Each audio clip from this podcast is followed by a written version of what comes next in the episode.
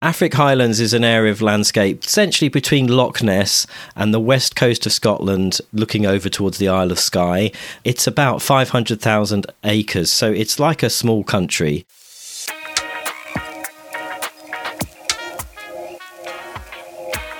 Welcome to another episode of Rewilding the World with Ben Goldsmith. We're going to the Scottish Highlands to meet my hero Steve Micklewright of Trees for Life. Scotland's fabled highlands are not quite what we think they are. Once upon a time, the great Caledonian forest stretched from coast to coast and was famous as far as Rome for its wildness and size. It teemed with wildlife big animals, wolves, bears, lynx, elk, red deer, wild cattle. A lot of that is now gone. In fact, those dramatic vistas you see when you go on holiday in the northern part of Britain are pretty bleak. They've lost so much of what was once there. Organisations like Trees for Life are looking to put that back and build a whole new economy around rewilding, nature based tourism, natural capital. Steve, thank you so much for taking the time to talk to me. Um, tell us a little bit about the Highlands as they once might have been. Well, I guess, Ben, if you go right back to the end of the last ice age, eight, 10,000 years ago, uh, Scotland gradually became covered with forest and was full of life, full of all of the animals that you'd expect in our sort of part of the world, from moose and elk and wolves and bears and lynx and all these sorts of creatures, creating this kind of vibrant landscape of life. And over time, partly due to some climate change. We had the arrival of peatlands in Scotland, so we then started to get a barer landscape. But for many, many, many thousands of years, Scotland was a very wooded landscape. And over time, as humans started to, to get involved, that woodland and that forest had disappeared. So when you go to the Scottish Highlands and you think what a beautiful, wonderful, lovely landscape it is, and it is beautiful and it is dramatic, it's actually quite degraded because it's not anywhere near a natural state. And was there physical deforestation? Were the trees cut from the highlands, for example, to build navy ships? That's right. I mean, I live very close to the mouth of the Spey, which runs all the way down from the Cairngorms. And uh, if you go there now, there's a lovely dolphin centre there. But not that long ago, it was one of the major shipbuilding areas of Scotland because logs and timber were, were sent down the Spey and, and used for shipbuilding. So back in the days when we had a large navy dependent on wooden ships, a lot of that timber came from Scotland. So the land was cleared of trees for human use and it was cleared of people as well. The, the legends of the Highland people, the, the indigenous of, Scot- of Scottish uplands, and, and their way of life, which was absolutely enmeshed with the natural environment around them, and the, the nomadic, semi nomadic grazing of native cattle in those vast Caledonian woodland mosaics, that was all destroyed to make way for sheep, really, wasn't it? Yeah, that's right, Ben. So, uh, a couple, you know, sort of a couple of hundred years ago, um, there was a trend to, if you like, start sheep farming in the Highlands of Scotland, and that then resulted in people being cleared from the land because the traditional way of living was small little communities and hamlets, people practicing what we call transhumance, moving animals up and down the mountain by season. That all got swept away very, very quickly in order to uh, do more commercial sheep farming. So, not only is the Highlands quite a degraded landscape from ecology, if you look closely, you can see evidence of settlements that have, are long gone because of those highland clearances. People have talked about the the, the, the idea of keystone species, you know, th- those species which play a disproportionately vital role in holding the whole ecosystem together. And I've heard it said that alongside the native cattle and, and their wild predecessors in the highlands, the other keystones were uh, the wolf, which kept deer numbers in check, the beaver, which maintained water in the landscape by building small dams along the streams and creeks, and the wild boar or, or domestic pigs, which fulfilled a gardening function. And it seems to me like all four of those keystones were withdrawn at roughly the same time. Yeah, I mean, a lot of the big predators all disappeared. You know, the last wolf, I think, was uh, killed in Scotland, you know, 250, 300 years ago now. Uh, and that kind of marked the end of that process of losing all of those uh, larger animals that make a difference to the landscape because they're able, through their size, to have an impact on what, what trees are growing, what, what the landscape looked like. And that has an impact on all the other creatures uh, further down the chain. So we lost all of those. But there are moves now to start to bring some of these back. Not just because they sort of should be here, but because of the function that they do in the ecology. Like you say, beavers building dams that help salmon and help uh, invertebrates to live in, in the landscape.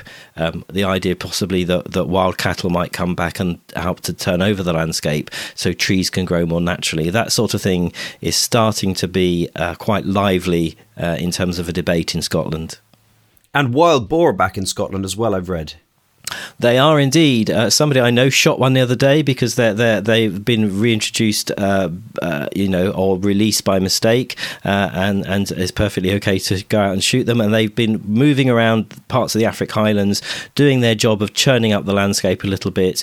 But obviously, some people would would like to make a sustainable livelihood from shooting boar, and and hope one day that when we get a better relationship with those sorts of animals, that's that's where we go to. That the idea that we have wild boar in our landscape and we can sustainably hunt them for food is is where we would like to get to because that's really commonplace all over Europe. Steve, tell me how you came to be in the Affric Highlands and, and what your vision is there. Uh, I've I've kind of worked in conservation all my life, uh, but before I came to Scotland, I was in Malta working for an organisation called BirdLife Malta uh, on the awful kind of illegal hunting of birds that goes on over there. And I I was looking for a place to live that was quiet and less stressful and a more positive thing. And so I ended up with Trees for Life as their CEO because re- it was all about rewilding and George Monbiot had just written a book called Feral, which was really visionary about where rewilding could take us.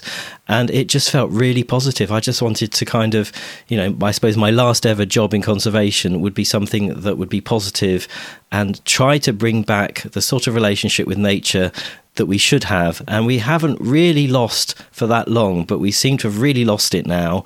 Uh, and we need to really, really bring that back that we work together with nature instead of just destroying it all the time. And rewilding for me is wholly positive, and it's just brilliant to work on something that's wholly positive. So, what are the Affric Highlands? So, Affric Highlands is an area of landscape essentially between Loch Ness and the west coast of Scotland, looking over towards the Isle of Skye. Um, it's about 500,000 acres, so it's like a small country. Um, and the idea of Affric Highlands is that we look at a big landscape and we begin to restore it. We begin to rewild it. So we work with the landowners to try to restore the peatlands and the wild forest that should be there. And we also look at the ecological processes that are missing from that landscape, like the work that beavers do, and we try to bring those back. And on top of that, by working with nature and restoring nature, we start to bring back some of those natural livelihoods, those nature based uh, businesses, if you like, that can help people to thrive in that landscape. Because probably in the whole of Affric Highlands, if you take out a couple of smaller towns, there's barely 3,000 people in that landscape. And there could be many, many more. And they could be making a fantastic, thriving life in that landscape working with nature. So the vision is restoring nature for people and nature itself and the climate and showing how we can work with nature. The Scottish Highlands has quite concentrated land ownership in the sense that um, a handful of very large landowners own a series of enormous estates on mm. which the principal economic activity is deer stalking. And that's that and the absence of predators such as wolves means that there's a really high number of deer through through the highlands. And those deer prevent the regeneration of, of woodland. Young saplings get eaten before they have a chance. H- how do you approach that issue? How do you deal with deer control, especially in a landscape that's privately owned by a handful of very large landowners who may or may not be friendly to what you want to do?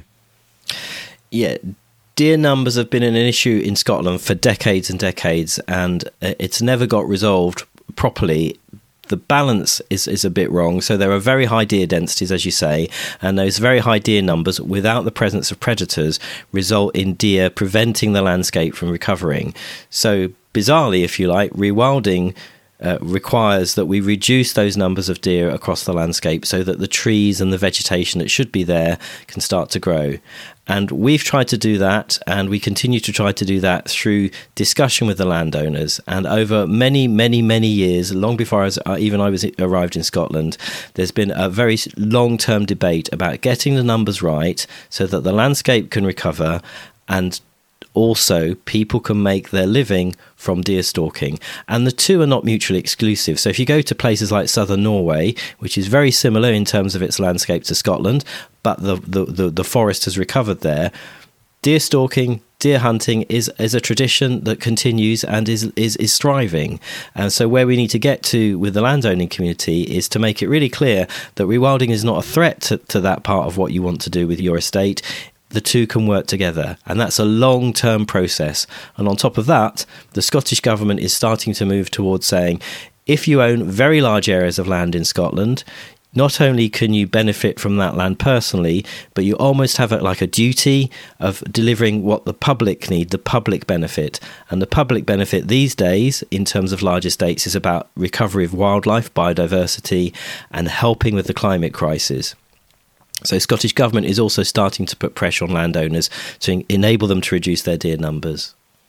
The fashion seems to be changing as far as I can make out. Um, someone once described to me that deer stalking in Scotland is like shooting cows in Hyde Park, versus in southern Norway, for example, where you stalk all day through a more wooded landscape and you're lucky if you get one stag. Um, and and it, it strikes me that perhaps there's less each year of demand for that kind of activity, that kind of easy shooting.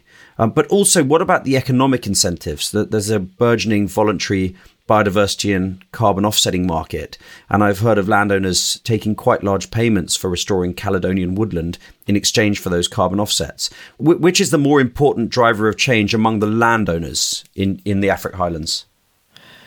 So I think it depends very much on the landowner. So some landowners love their tradition of deer stalking and are very attached to that.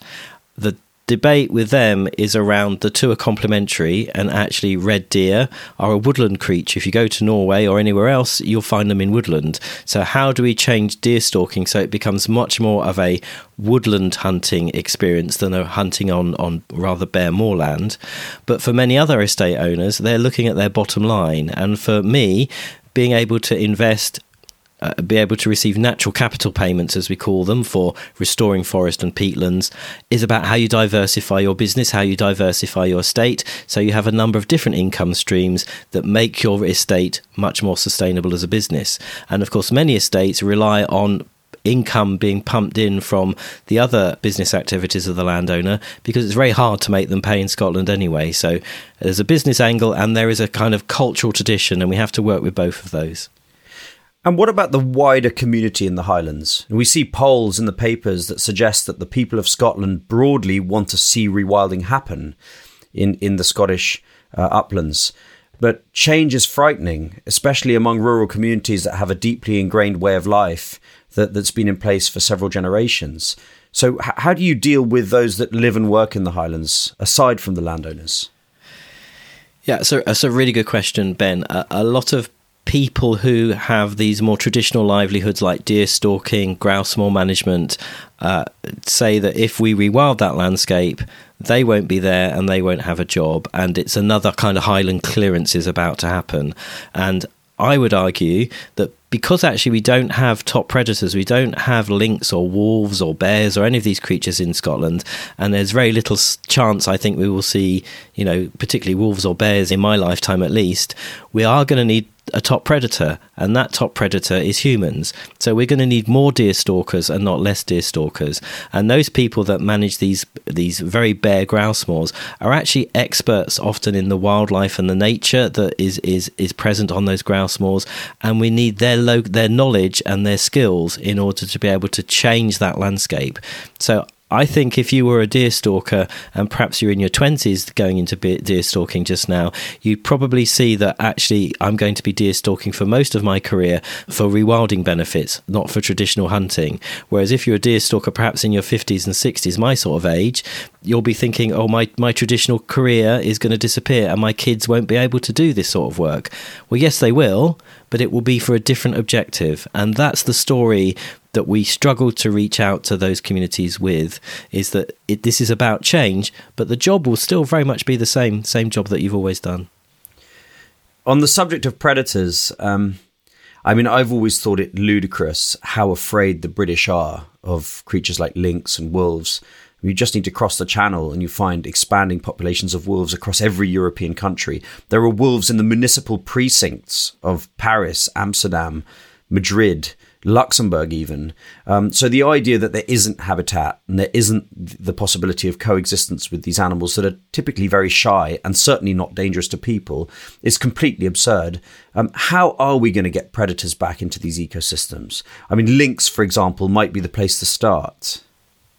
Yes, I mean, wolves carry massive kind of baggage with them because of all of the kind of traditional stories around the big bad wolf and stuff like that. So if we're looking at wolves it's going to take a very long time, and I, and I don't think that's remotely on the, the agenda just now. But lynx are a, a, a Labrador sized kind of cat.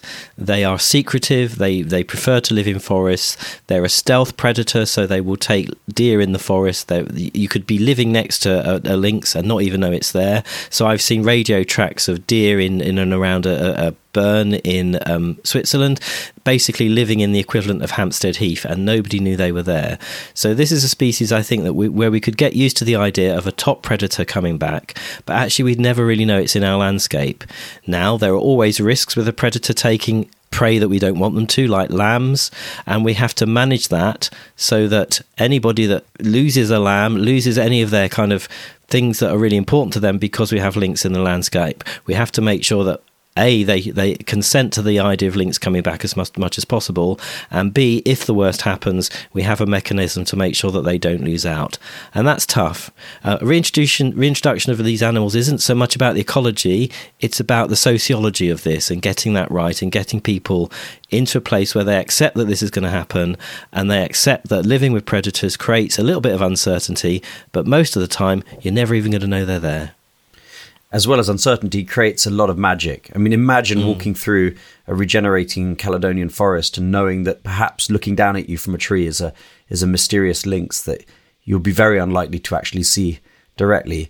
There have been other predator reintroductions in Scotland. For example, the white-tailed eagle has been brought back from Norway and is now thriving along the west coast, and that that can be problematic. White-tailed eagles, which have an eight-foot wingspan, have been known to take lambs. Yes, I mean we we've been quite successful with, with these large birds coming back back to Scotland, but there is now a growing controversy over white-tailed eagles because they are being seen to take some lambs, um, and we need to make sure that if lynx come back, that we have this mechanism to ensure that if anybody does lose a lamb because of a lynx, that we can make sure that that risk is minimized as far as possible, but also that there is a mechanism in place to make sure that they do not lose out. I think that's so important. Um, but yes, we have done this already in Scotland. But I think there's something different between birds and mammals, and I don't know why, but there just is. So the idea of a bird coming back seems a little bit easier than, than these large mammals with these big teeth. And I think it's it's it's that sort of idea of a predator that's on the ground, and the idea it might hurt or harm you. I'll just share my wolf experience, if you like. My one experience of seeing a wild wolf. So I was in the Dolomites uh, on my way to Scotland from Malta, and I was walking up a track with my three dogs on the lead, and this thing walked out from the undergrowth, and I thought, oh, what's a German Shepherd dog doing in this middle of nowhere in, in Italy? And I looked, and I thought, oh my goodness, that is not a German Shepherd. That is that's a wolf. And this wolf looked at me, looked at my dogs who were looking at it, and then it just went, oh, okay, human, and just disappeared into the undergrowth. And it left me there just completely gobsmacked that I'd seen this amazing predator. And we just made eye contact and off, off it went. And that to me showed me that these animals are not the dangerous things we think they are. Uh, and we can coexist with with them. But for the UK, we have to make a conscious decision to do that, Ben, and that is socially very difficult but we're working on it, and I hope that one day that we'll see lynx back in Scotland. I think I think that's the kind of the next big question is we're welcoming beavers back now, big time. Can we welcome a predator like lynx back as well? That would be an amazing thing, and that would help us get to this idea of Scotland being a rewilding nation. Absolutely, Steve. Tell us a little bit about the scale of the ecological restoration that's taking place across the Affric Highlands, and how much woodland, how many trees are being physically planted out. What does it look like around you at the moment? Well, Affric Highlands only really started as an initiative about a year ago, but within Affric Highlands, quite a lot of people and organisations have already been restoring their landscape. So, for example, we own uh, an estate called Dundreggan, which is um, uh, in the heart of Affric Highlands. Forestry own huge areas like the wonderful Glen Affric, and those are examples of what you can do in a landscape if you tried to rewild it. So we have um, transformed, you know, a huge area of, of Dundreggan to wild forest over the last sort of 15 years or so, and forestry have been doing the same, making sure that the Caledonian forest comes back. But at the moment, we're just at the start of that process, and it's going to take us kind of 30 years, I would say, to onboard all the landowners and get this massive scale change that we need if you want to see what that actually does look like on the ground, uh, go to somewhere like Glenfeshie in Cairngorms, where Anders Povlsen has been busy rewilding his land for quite some time, and you just see after not that long, when you reduce the deer pressure, when you when you try to work with nature, pine trees popping up everywhere, and that's where we need to get to over uh, uh, uh the next 10 to 15 years, starting to see the nature coming back. But for Affric Highlands, it's a process and it's a process of change working with people at the moment. So ask me in about three years and I'll be able to say we've restored this amount of land. But at the moment, it's thousands of hectares rather than tens of thousands just now. Yeah. And tree planting is important in places where there is no seed source at all, right? Along the ridges and so on. Is there, is there, and what kinds of trees are you planting? Yeah, so we at Trees for Life, we've tried to look at wild trees as our way forward. So if there is a seed source, we try to fence off the land and reduce deer numbers and allow the trees to come back themselves. But so much of Scotland uh, is so degraded in terms of a seed source that we have to help it out a bit. So we grow uh, ourselves things like pine trees to obviously to restore Caledonian pine woods. And one thing we're particularly into is those trees, those little tiny trees that sometimes won't get above waist height. We call them the wee trees or the montane trees that would grow above the pine belt as you get to the top of the mountains. This this montane habitat that we've almost completely lost from Scotland. So we grow a lot of dwarf birch and, and very special willows that are really rare species because the deer love them so much. That's something we're particularly focusing on in, in Trees for Life because we think we need that natural transition from forest to, to kind of bare mountaintops. And to what extent is this landscape connected with similar landscapes that are undergoing transformation. Ms. Cairngorms Connect and East West Scotland Wild and Anders Povlsen's massive rewilding efforts at Glenfeshie. To what extent can these be joined up with corridors? Corridors for the lynx to move through, for example, when they do return. I, th- I think that's where we need to get to, Ben. Um, uh, there is a, quite a community of people involved in rewilding in Scotland, and we have this thing called the Scottish Rewilding Alliance, which is trying to bring everybody together. And there are people working, for example, in the Cairngorms now, thinking about how do we connect up these different pockets. But what we need to do for East West Wild, and it's now called Affric Highlands, that was that's what it was originally called the the vision for me was how do we make sure that a red squirrel can get from Loch Ness to the west coast without touching the ground? You know that that sort of con- connectivity. We also going to need that connectivity if we bring the lynx back. So how can we plan change in the landscape so that we can link the Cairngorms with Affric Highlands? So there is this nature network in Scotland. Very early days for that, but there are some very good signs from even government that that sort of approach in Scotland is something that would work. So, what's the Scottish Government doing to encourage the creation of native woodland and other ecosystems in, in Scotland? We've had a change in government in Scotland, although you, you might not have noticed it. We have a sort of a coalition between the Scottish National Party and the Greens, and we have a Green minister uh, who is responsible for nature and biodiversity. And I would like to just give Lorna Slater credit because if it wasn't for Lorna, I don't think we'd be in a position now to be bringing back beavers big time in Scotland because it was a decision to do that made by her and, and the Green Party. And that relationship is enabling more emphasis to be put on nature restoration. So there's a big nature restoration fund in Scotland that enables us to kind of restore the landscape. Scotland is looking at agriculture the same as as being looked at in England and what we can do in order to fund agriculture so that it delivers rewilding as well as food or sometimes instead of food. So it's moving for me, as a kind of somebody that's worked in this all my life, it feels like it's a bit slow. But Scotland is looking kind of quite seriously at how it can make this change so that it can lead on the restoration of nature, on on helping to solve this biodiversity crisis as well as the climate crisis that we face.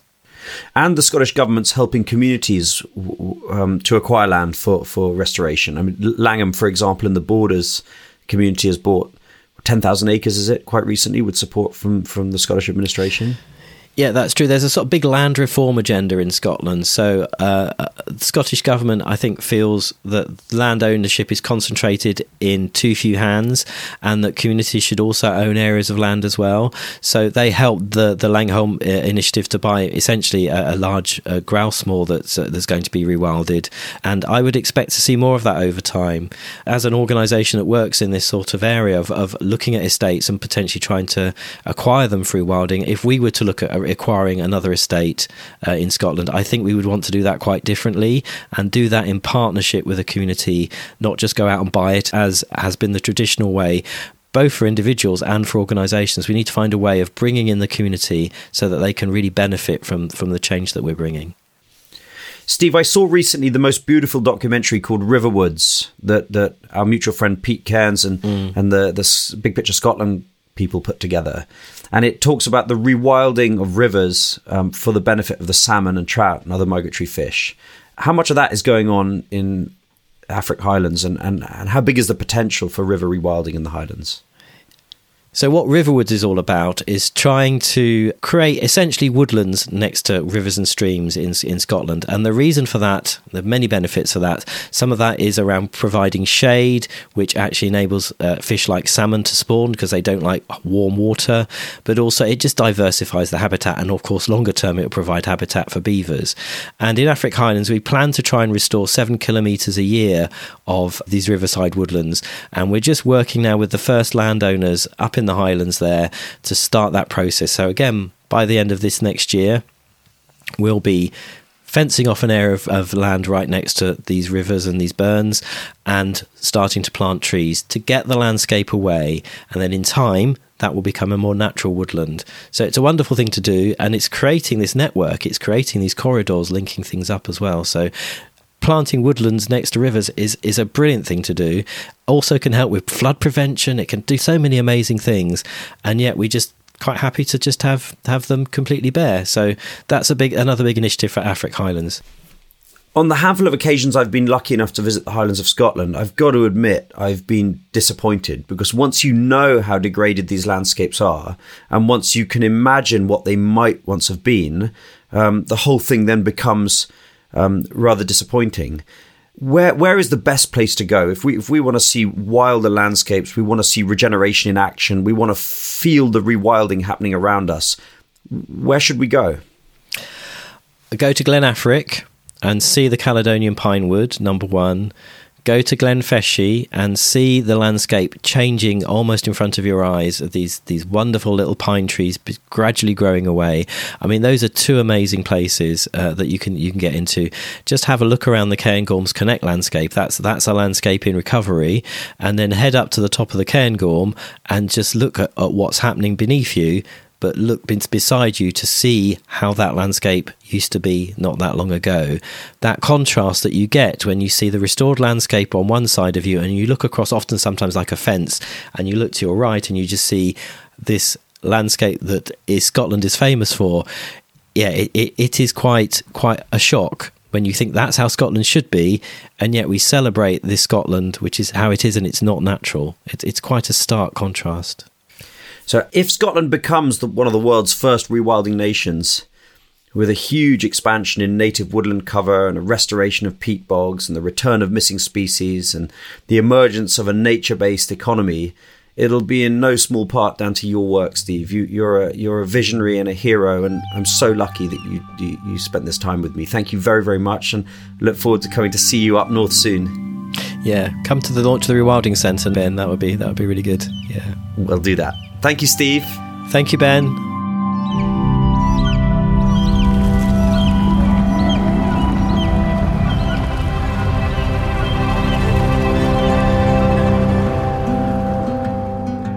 More and more, it's being said that Scotland is going to be the world's first rewilding nation. Those huge romantic Highlands landscapes are the place of extraordinary rewilding projects like the one we just heard about with Steve Micklewright. If you want to learn more specifically about the Affric Highlands project, visit Trees for Life online.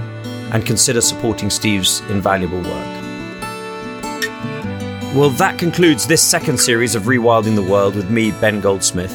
If you've enjoyed these last six episodes, I'd be so grateful if you'd go onto whatever platform you use for listening to podcasts and leave us a review, spread the word among your friends. It all helps. And we will be back with a new series before too long. There are just so many stories popping up all over the world of rewilding efforts that are on a grand scale. Uh, so we'll be looking for those and finding the best ones and bringing them to you. Rewilding the World is produced by my friends at the Podcast Coach, and the music for this series was composed by Jamie Tuthill and my cousin Tristan Powell, and I'm so grateful to all of these people